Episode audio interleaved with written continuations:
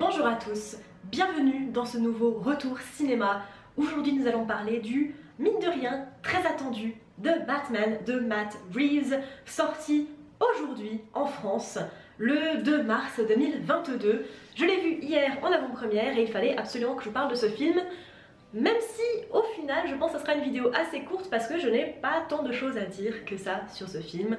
Juste qu'il est extrêmement bon et que ça sera je pense probablement mon film préféré de super-héros et de Batman euh, dans les prochaines années quand je l'aurai vu encore et encore et encore et encore. Je vais pas passer par quatre chemins, pour moi c'est un des meilleurs films de super-héros qui soit jamais sorti, si ce n'est le film, parce qu'il y a quand même la trilogie de Nolan à prendre en compte.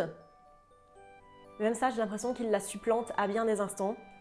Je vais commencer par les deux points négatifs pour moi de ce film, parce qu'il n'y en a que deux, et les deux sont du chipotage total, donc préparez-vous pour le chipotage ultime. Le premier point étant que pour moi, il est dommage d'avoir casté un acteur comme Mandy Serkis, qui est habitué maintenant des films de Matrix, qui était déjà dans du coup La planète des singes, pour le mettre dans très peu de scènes au final. Il est très très peu utilisé le personnage de Andy Serkis qui joue Alfred.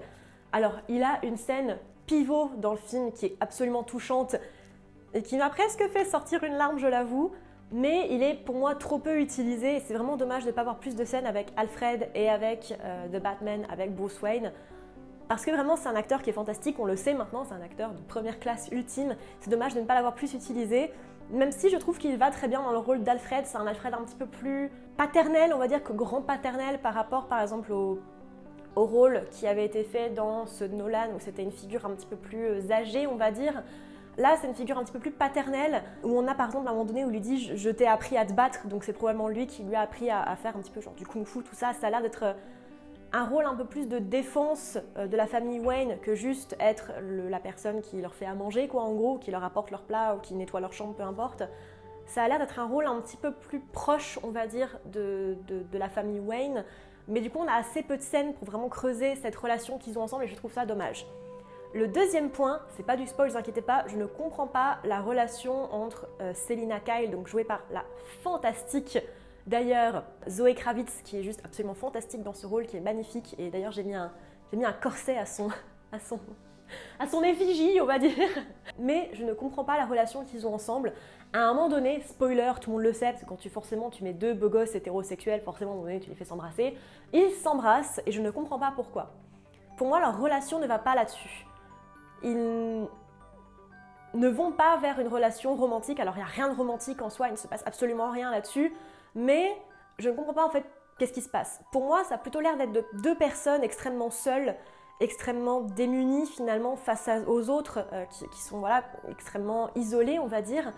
Et j'ai plus une relation de, alors peut-être pas fraternelle, mais de, de complice, d'amitié, plutôt qu'une relation potentiellement romantique. je vous avoue que c'est J'étais presque un peu déçue au moment de les voir s'embrasser de faire Oh encore? Alors oui, Selina Kyle et Bruce Wayne ont une aventure dans certains comics et dans certaines histoires, voilà, par exemple dans dans d'autres films. Est-ce que c'était vraiment nécessaire à l'intrigue? Non. Pour le reste, pour moi, c'était un film absolument fantastique, sublime, notamment sur tout le travail ben, déjà de, voilà, des effets de caméra. Il y a énormément de symétrie dans ce film qui est très appréciable. Les jeux de lumière sont géniaux et on les a vus dans les teasers et dans les quelques images qu'on avait vues du film. Les effets de lumière sont absolument dingues. Et c'est drôle parce que parfois ils ont l'air extrêmement artificiels, mais ils sont toujours expliqués plus ou moins dans le cadre. Donc vraiment, il y a un travail. Alors je, veux dire, j'ai pas assez de vocabulaire, j'ai pas assez de connaissances pour vraiment savoir ce qui se passe dans le truc. Mais le travail de la lumière, pour moi, c'est ce qui ressort le plus de ce film. Et mine de rien, je pense que c'est un des points en fait qui, touche le plus avec ce film, c'est vraiment le travail de la lumière, le travail sur les visages aussi. Par exemple, on a des, scènes où euh, Selina Kyle, du coup le personnage de Zoe Kravitz, est dans un club. Et il y a plein de lumière sur son visage. Et, euh, comme elle a un visage très anguleux, avec vraiment des, pommettes bien dessinées, une mâchoire bien dessinée, ça lui fait des, effets de ouf sur le visage. Pareil pour Robert Pattinson qui a un visage quand même assez particulier, je trouve. Avec, euh, il a un tout petit nez, je trouve ça absolument adorable. Son tout petit nez, sa mâchoire et tout. Il y a vraiment des scènes, ça lui fait un visage et un regard euh, juste absolument fou. Travail des visuels, travail de la lumière, fantastique. Euh, j'aime beaucoup la manière dont a été refait aussi son, attirail, on va dire, de combat, sa, sa, sa, bat, suite, suit. C'est beaucoup plus réaliste, notamment les bottes, il a des espèces de grosses bottes militaires où on appuie très souvent sur le pas, pas, pas des pas. Alors je sais pas si c'est un effet cinéma comme les, coups qui sont vraiment euh, euh, mis vraiment parfois de manière presque comique finalement, le, punch vraiment quand il tape quelqu'un. Je sais pas si c'est parce que c'était au cinéma. En, général, ça a tendance à être quand même un petit peu atténué dans les versions DVD, Blu-ray, peu importe. Donc à voir si c'est quelque chose, vraiment une intention, on va dire, de, de réalisation, si c'est juste au cinéma que vraiment ça, ça tape aussi fort. il y a vraiment du coup ce travail sur, sur l'ombre, sur l'aura en fait du personnage où il y a du coup le, le, signe dans, dans, le ciel, un peu à la, Nolan. Et il y a le travail de... Euh, on ne sait jamais où est-ce qu'il est, il est toujours dans l'ombre et du coup tu te prends vraiment dès que tu vois de l'ombre dans le film à dire ah ouais est-ce qu'il est là Robert Pattinson? Enfin vraiment vraiment super. D'ailleurs Robert Pattinson autant en Bruce Wayne qu'en Batman phénoménal. Euh, voilà, c'est un acteur qui n'a plus rien à prouver, même si beaucoup tendent à le, remettre constamment dans son rôle de, Edward Cullen. Il a fait beaucoup d'autres choses depuis Twilight, et ce mec a une manière d'être torturé qui est absolument fantastique. c'est horrible de dire ça comme ça, mais voilà, je n'avais pas émis de doute au départ quand Robert Pattinson avait été, avait été choisi. Je n'en aimais encore moins aujourd'hui. Je trouve que c'était un excellent Batman qui va aussi bien en Bruce Wayne Batman, et c'est très rare parce que beaucoup d'autres acteurs finalement n'arrivaient pas à joindre les deux. Christian Bale le faisait plutôt bien, mais alors euh, le dernier Ben Affleck, je trouvais qu'il faisait un très bon Bruce Wayne et un très mauvais, très mauvais Batman. Là pour le coup, il fait vraiment les deux superbes. C'est très drôle parce qu'il lui donne pas tant de dialogue que ça, donc du coup parfois les personnages lui parlent et lui il est juste là genre... Tu sais, il, les fixe comme ça et c'est assez drôle la manière dont il l'utilise en fait dans les dans, l'enquête, on va dire, parce qu'on essaye de résoudre une série de meurtres. J'aime beaucoup aussi l'acteur qu'ils ont choisi pour Gordon, qui est Bernard dans, dans Westworld, et je sens que j'ai bugué, j'étais là genre, je connais ce mec, et qui est juste génial, et j'ai dit ça à Obi-Wan en me disant, mais c'est marrant qu'ils aient réussi à prendre l'exact parfait acteur pour faire l'ancien Gordon qui est dans les Nolan, mais en black. Genre pour moi, ils ont exactement le même genre de de jouer Gordon en fait, ce qui est assez drôle, enfin vraiment très très bien. J'ai vraiment adoré, de toute façon la prestation de la plupart des acteurs est, absolument folle. Voilà, l'acteur qui, joue, euh, qui joue le pingouin est, absolument fantastique dans la, dans la, manière de jouer la folie.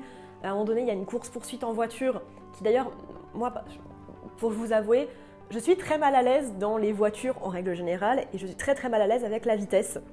Donc cette course poursuite, j'étais mais si j'étais limite en train de prendre mes joues et de me mettre en boule genre ah ça va trop vite. Ce qui est, voilà, j'étais j'étais très bien, j'étais très bien assise, mais j'avais voilà, j'avais vraiment euh, c'était filmé de telle manière que moi qui ai du mal avec euh, les transports en règle générale, j'étais là genre ah je vais mourir. c'était super fou.